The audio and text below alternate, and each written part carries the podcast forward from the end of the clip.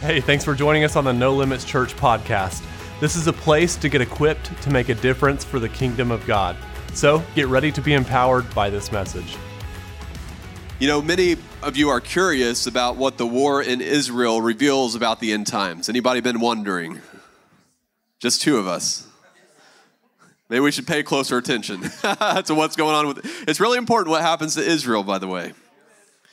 Well, I'm here to give you some answers from the Word of God, and this is going to settle your anxieties. How many of y'all know that the Lord is all about settling those anxieties? You're going to leave here comforted. The rapture, the tribulation, and the end times have been stirring in my spirit for months now. And there's many differing views. Has anybody noticed that? about the end times. And they're all coming to the forefront. All the different views are coming to the forefront and they're causing confusion. And God's not the author of confusion. And I didn't want to add to the noise. So I told the Lord several months back, I said, I'm not talking about it until you tell me to. And guess what? Through the sweet Holy Spirit, the Lord told me, it's time.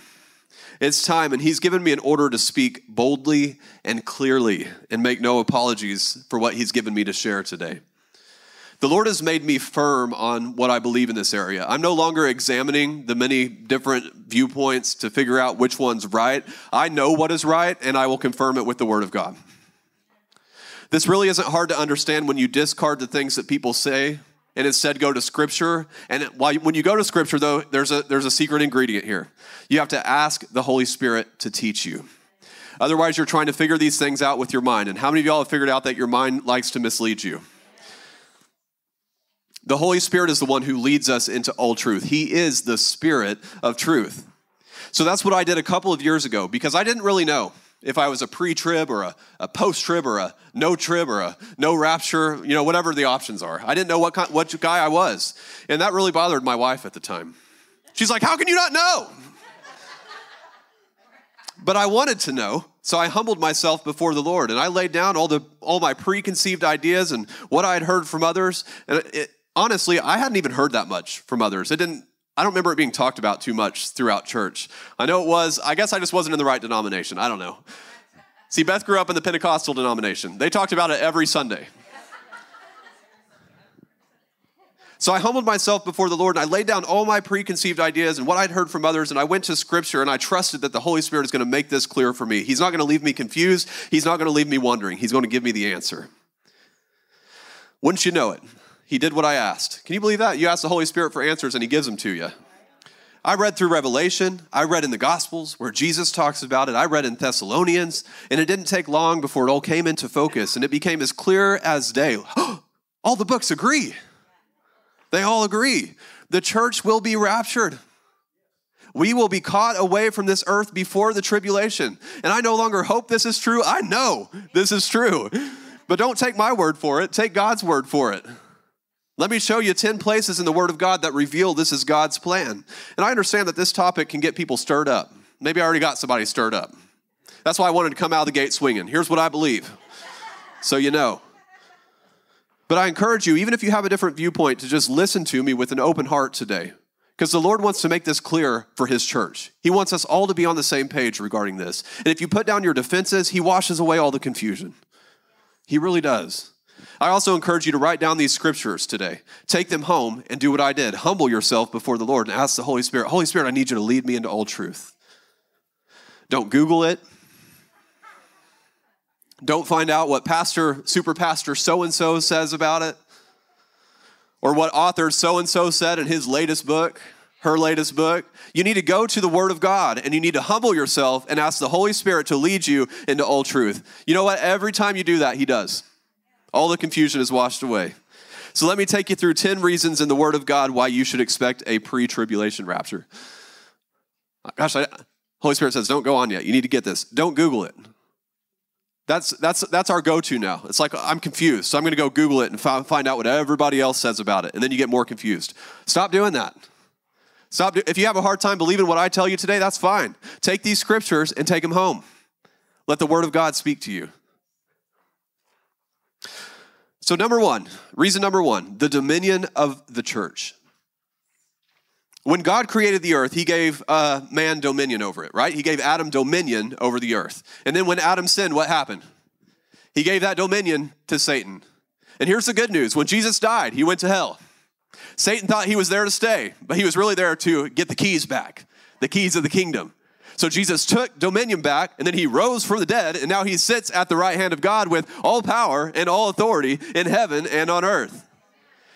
Christ is the head, the church is his body. How does Christ exercise his authority on the earth? Through the church. We are his hands and feet, correct? Has anybody ever said that? The proof of this is in Acts chapter 9 when Jesus said this Saul, Saul, why do you persecute the church? Nope, that's not what he said. Saul, Saul, why do you persecute? But who was Paul persecuting? The church. Jesus refers to the church as himself. Isn't that powerful? We truly are the body of Christ. So as long as the church is here, guess what? The church is in charge. We've been talking about the kingdom a lot lately, haven't we? And this brings up an interesting question Who has dominion over the earth during the tribulation? The Antichrist. During the tribulation. Have you noticed how there are several people in history who could have qualified as the Antichrist? Who's the first one that comes to mind? Hitler. Satan knows he has to have the Antichrist ready when the rapture occurs. The problem is, Satan doesn't know the exact time the rapture is going to recur, occur. All the previous attempts at an antichrist failed. Did you notice that? Hitler's not around anymore. It failed. Why? Because the church is in charge. We carry the authority of Christ. So when we step in, Satan has to step back. The gates of hell cannot prevail against what? The church. When we step in, Satan has to step out. That's why you, you shouldn't get bent out of shape about deliverance and casting out demons, because when we step in, Satan has to step out. So walk in your authority. We don't need to revisit deliverance. You just get delivered and move on, right? You just got to know your authority. So as long as the church is here, any attempt at an antichrist will fail. Fail. There is a power that resides within the church that Satan cannot overcome. There is a power that resides within the church that Satan cannot overcome. Satan is not over our heads. He's not looking us eye to eye. Where is he? He's under our feet. Satan is under our feet. We need to bring out that song, right? Satan is under our feet. He's under our feet. He was under our feet yesterday. He's under our feet today, and he's going to remain under our feet. So let me make this clear as day. When you don't believe in a pre tribulation rapture, you don't believe in the dominion of the church. At what point does the Bible say the church will hand dominion back over to Satan? It's not going to happen. Christ redeemed dominion, and he's never giving it back. The only way for the Antichrist to take dominion over the world is for the church to be moved out of the way. Which brings up the first scripture I'm going to take you to today, Second Thessalonians chapter 2, verse 6 through 8. And you know what's holding him back. We're talking about the Antichrist. You know what's holding the Antichrist back, for he can be revealed only when his time comes. For this lawlessness is already at work secretly, and it will remain secret until the one who is holding it back steps out of the way. Why? What, what we see in America going on right now, this craziness, LGBTQ, all the stuff that's going on. Why? Because the church stepped out of the way. You can see what happens when the church steps out of the way. But guess what? The church is stepping back in in America right now. And that's why America is going to be redeemed. Then the man of lawlessness will be revealed when the church steps out of the way completely. The law, man of lawlessness will be revealed, but the Lord Jesus will slay him with the breath of his mouth and destroy him with the splendor of his coming. Woo! Can you see why Satan's so frustrated right now? He can't do anything without the co- cooperation of the church. The, the, the, the terrible things we see going on in America is because the church has been cooperating with it. He can't do anything without the cooperation of the church. There are churches just like ours rising up everywhere, holding back the Antichrist so that people have the opportunity to come to Christ before the tribulation. If you believe the church has the power to hold back the Antichrist, why don't you stand to your feet right now and give God praise? Come on, give him praise. Hallelujah. I believe it. Shout for joy. Satan is under your feet, and he's going to stay there. Hey. Amen. All right, y'all can sit down. That was good. That was good. All right, number two. The church disappears after Revelation chapter 3. Revelation chapters 1 through 3 are all about the church, the seven letters to the seven churches written by the Lord Jesus himself. And then take a look at what happens in chapter 4. This is how it opens. After these things I looked, and behold, a door standing open in heaven. And the first voice which I heard was like a trumpet speaking to me, saying, Come up here, and I will show you the things which must, must take place after this. Does that sound familiar? The trumpet call of God calling you to meet Him in the air? Come up here. What you need to recognize here is that the church is not mentioned in Revelation again until the last chapter. There's a complete void of the mention of the church in Revelation chapters 4 through Revelation 21. Why? Because there's a void of the church in the tribulation. Come on. The church isn't here during the tribulation because why? It was raptured. It's gone. We had to get out of the way so the Antichrist could be revealed and do his thing. And then the Lord comes and takes care of it all. Number three, the days of Noah. Jesus loves to teach in parables. These picture stories give us clarity on what he needs us to know. So he gave us several parables and Old Testament comparisons to help us understand the end times. Aren't you thankful? Jesus is an awesome teacher. So in Matthew chapter 24, verse 37 through 41, here's what Jesus said When the Son of Man returns, it'll be like it was in Noah's day. In those days before the flood, the people were enjoying banquets and parties and weddings right up to the time Noah entered his boat. People didn't realize what was going to happen until the flood came and swept them all away. That is the way it will be when the Son of Man comes. Two men will be working together in the field. One will be taken, the other left. Two women will be grinding flour at the mill. One will be taken, the other left. Me too. So let me take you back to Sunday school as a kid. When the flood came, did Noah have to tread water for seven days first? Did he have to swim to the boat and find his rescue? Not one drop of rain, not one drop of God's judgment was allowed to fall until Noah and his family were safely sealed within the ark. God does not pour out his wrath on the righteous. He never has, and he never will. Number four, the days of Lot. Noah isn't the only representation of how this is going to play out. We have another one as well. Take a look. It's found in Luke chapter 17, verse 28. And the world will be as it was in the days of Lot. People were about their daily business, eating and drinking, buying and selling, farming and building, until the morning Lot left Sodom. Then fire and burning sulfur rained down from heaven and destroyed them all. Yes, it will be business as usual right up to the day when the Son of Man is revealed. That night, two people will be asleep in one bed. One will be taken and the other left. Two women will be grinding flour together at the mill. One will be taken and the other left. Did Lot leave Sodom while fire was raining down from heaven? Was he dodging burning sulfur on the way out? Not one flame of God's judgment was released until God first sent angels to remove Lot out of the city. He had to be in safety first because God does not pour out his wrath on the righteous. He never has and he never will. Do we have any righteous in the room tonight? Do we have any righteous watching online right now? The church. We have the righteousness of God. We are the righteousness of God in Christ. Back then, it was only one man in the days of Lot. His wife didn't even make it because she turned around and looked back.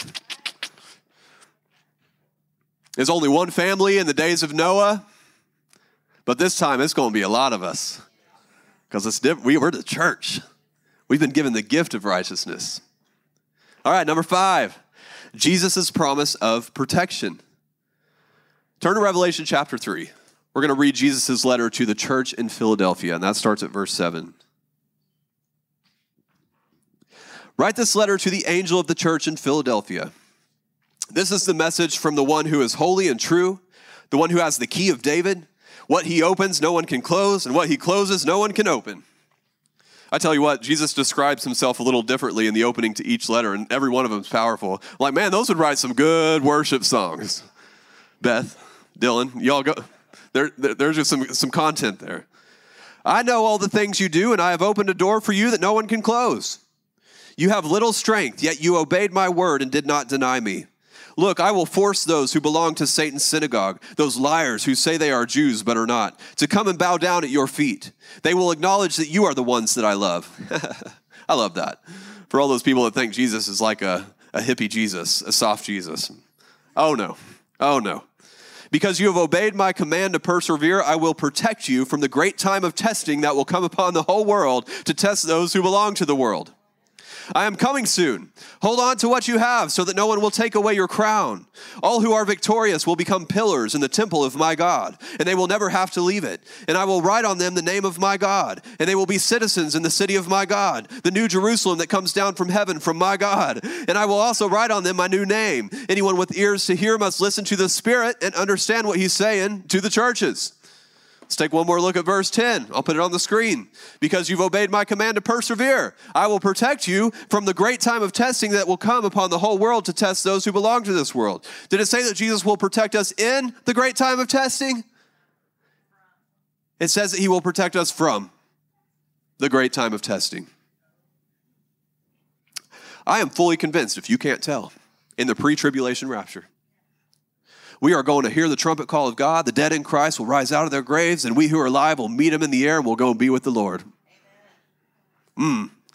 I just gave you five biblical reasons this is true. I have five more for you, but I'm not going to give them to you until Sunday. this is enough for you to think about between now and then. If you found the first five encouraging, just wait till you hear the next five. So if you have friends and family who need to hear this, invite them to church on Sunday. Let's pack out both services and let people know what's coming, all right? This is one of the most important messages they need to hear. So to wrap this up, let's talk about the war in Israel. Because many are asking, is this fulfillment of biblical prophecy? Specifically, I believe people wonder if this specific war is mentioned in the Bible. And the answer to that question is no. This would be considered a birth pain, according to Scripture. And Jesus explains this in Matthew 24, so let's turn there. Matthew 24, we'll start at verse 4. Jesus told them, Don't let anyone mislead you, for many will come in my name, claiming I am the Messiah. They will deceive many, and you will hear of wars and threats of wars, but don't panic. That's your word for today. Don't panic. Yes, these things must take place, but the end won't follow immediately. Nation will go to war against nation, and kingdom against kingdom. There will be famines and earthquakes in many parts of the world. But all this is only the first of the birth pains, with more to come. Then you will be arrested, persecuted, and killed, and you will be hated all over the world because you are my followers. And many will turn away from me and betray and hate each other.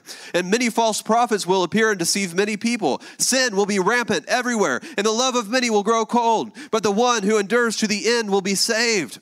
And the good news about the kingdom will be preached throughout the whole world so that all nations will hear it, and then the end will come.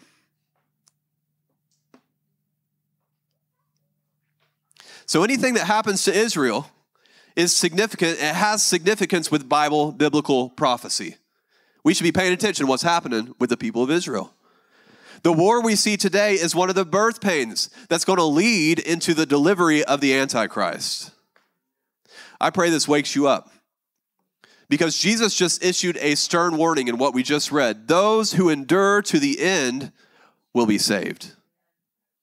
This means you are at risk of not enduring. This ought to slap the idea of casual Christianity right out of your mind.